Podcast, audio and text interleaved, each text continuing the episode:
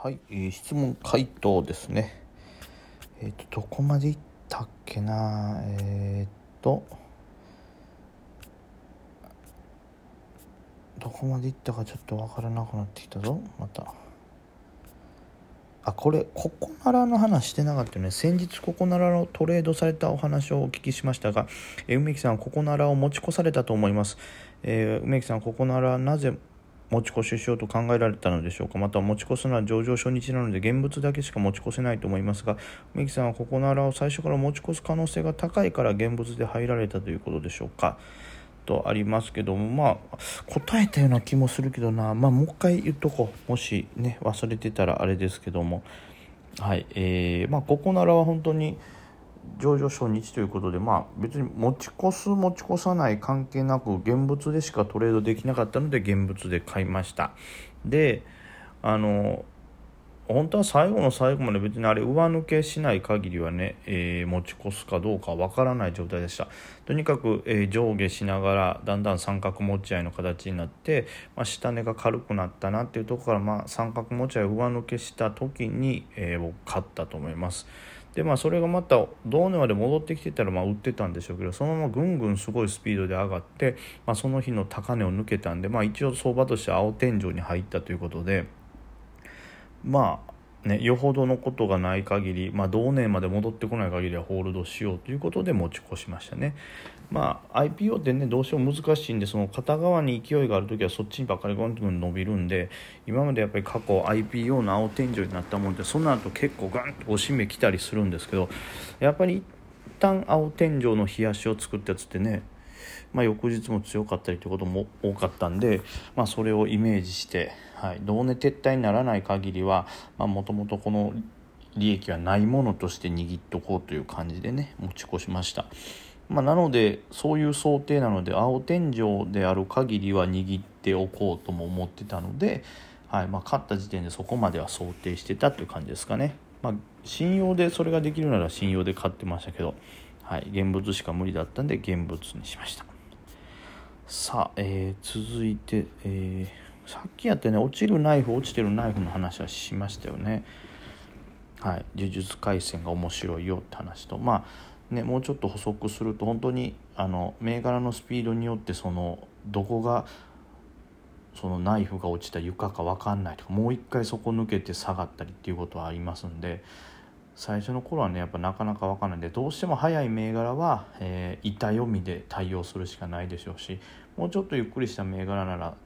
チャートで見てですね5分足とかで、サポートラインができたな、出来高も減ってきてちゃんと横になったなっていうのを確認してからなら、基本的には落ちてるナイフになるのかなと思いますけど、当然それをさらに割ってくることもあるんで、素早く買うというのも大事かなと思いますね。では続いてですね、梅干し大根さん、いつも楽しく聞かせていただいております。とんでもないです。ありがとうございます。梅木さんは小さい頃は外で遊ぶアウトドア派でしたか、それとも中でゲームとか漫画とかで遊ぶインドア派でしたか。以前学生時代はサッカー部だとお聞きしたような気がしますのでアウトドア派でしょうか。あとラジオでローソク足の複合線やイラストや漫画を使って説明するお話ありましたが、あったら欲しいです。すごい良いアイデアだと思います。梅木さんが作って売られてはいかがでしょうかと、ちょっとそれ本当に考えますね。相方の八木ちゃんが絵描けるんでね、せっかくなら一緒になんかしたいんでね、と思います。どうですかね、学生時代両方ですね、ゲームもめちゃくちゃやってましたし、サッカーや野球もめちゃくちゃやってました。とにかく遊びまくってるやつでしたね。勉強はほぼほぼ一切しなかったですし、放課後はねもうとにかく野球やサッカーや軽音楽部行ったりとか、あとはゲームしまくったりっていう感じで、ちょっとなんていうのおしゃれじゃないですけど、ああいうなんていうのカラオケに行くとかカフェ行こうぜみたいな、そういう学生ではなかったですね。お店にはあんまりお金なかったんで貧乏で、なんでサッカーしたり野球したり、あとなぜかゲームだけはね、しつこく言って買わせてもらったんですよ。一回親の借金が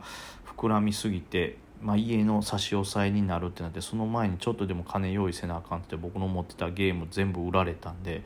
そこまではゲームをね結構買ってもらってたイメージがあるんですね。なんで両方やってましたね。とにかく勉強はせず、授業中はもう寝て、場合によって本当ねダメなんですけどね、中学の時とかもなんぼやってもそんなにね怒られないということで、学校にこう毛布みたいなの持って行って授業中はこの後ろの床で寝てたりとかね、自分のロッカーに漫画たっぷり詰めて好きな友達は勝手に取って読んでいいよみたいな漫画図書館勝手にやってたりとかね、もうして、とにかく遊んでばっかりで本当に、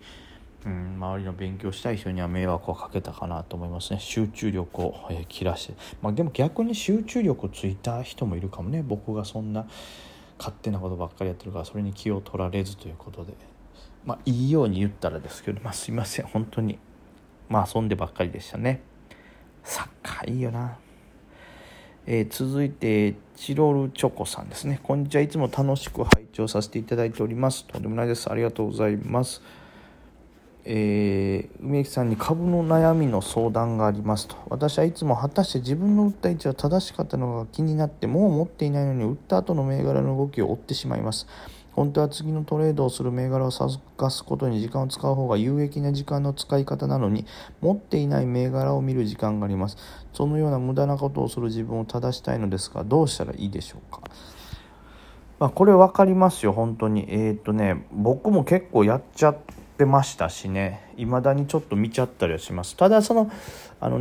一回見ることが悪くないというか、例えば銘柄によってですけど、例えばその日知名度というか、その注目度が高い銘柄ってそう何個もボンボン出るわけじゃないんで、そういう注目度高い系の銘柄をバッて見た時に、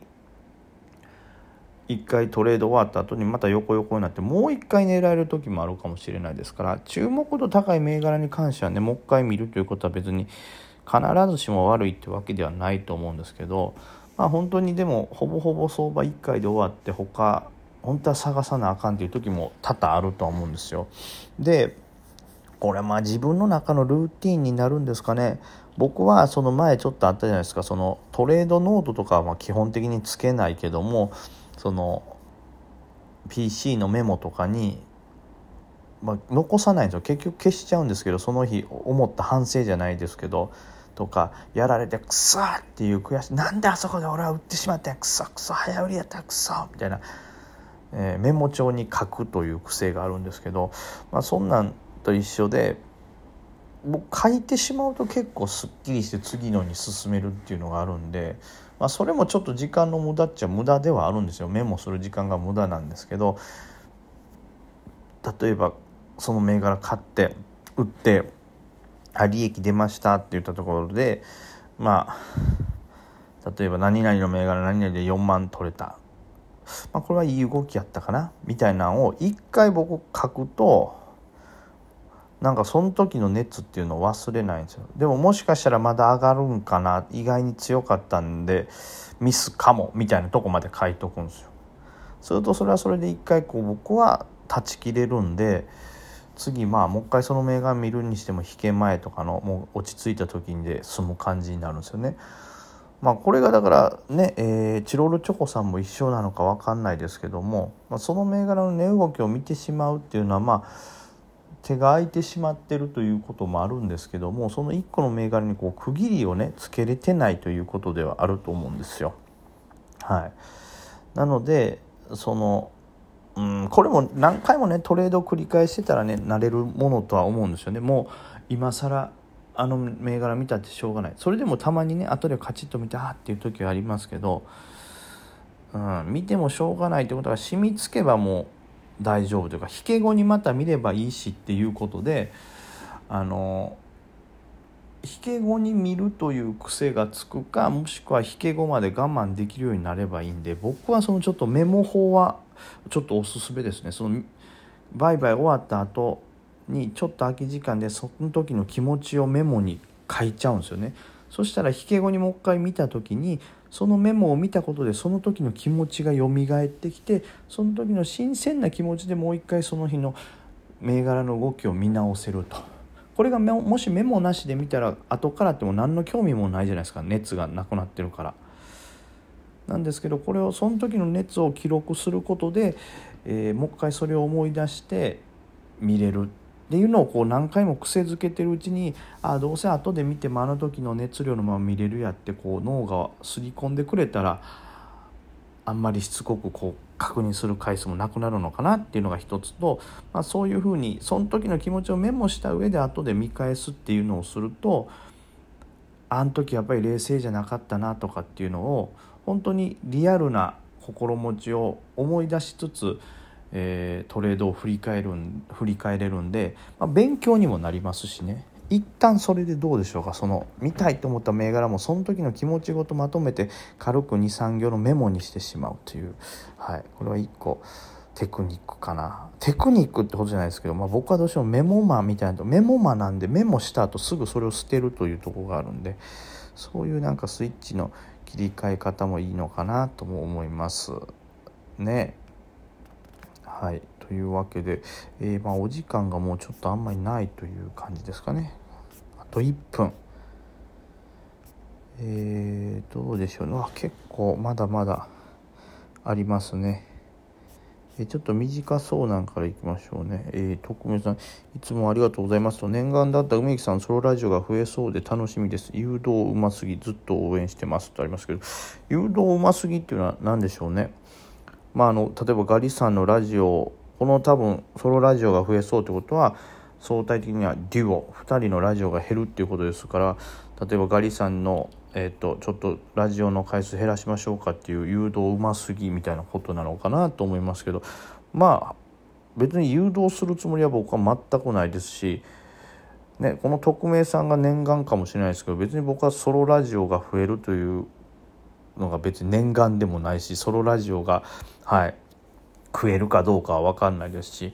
とにかくガリさんに関してはね、とにかく無理をされているようなんで休んでほしいということなんで、誘導という意図はなかったですね。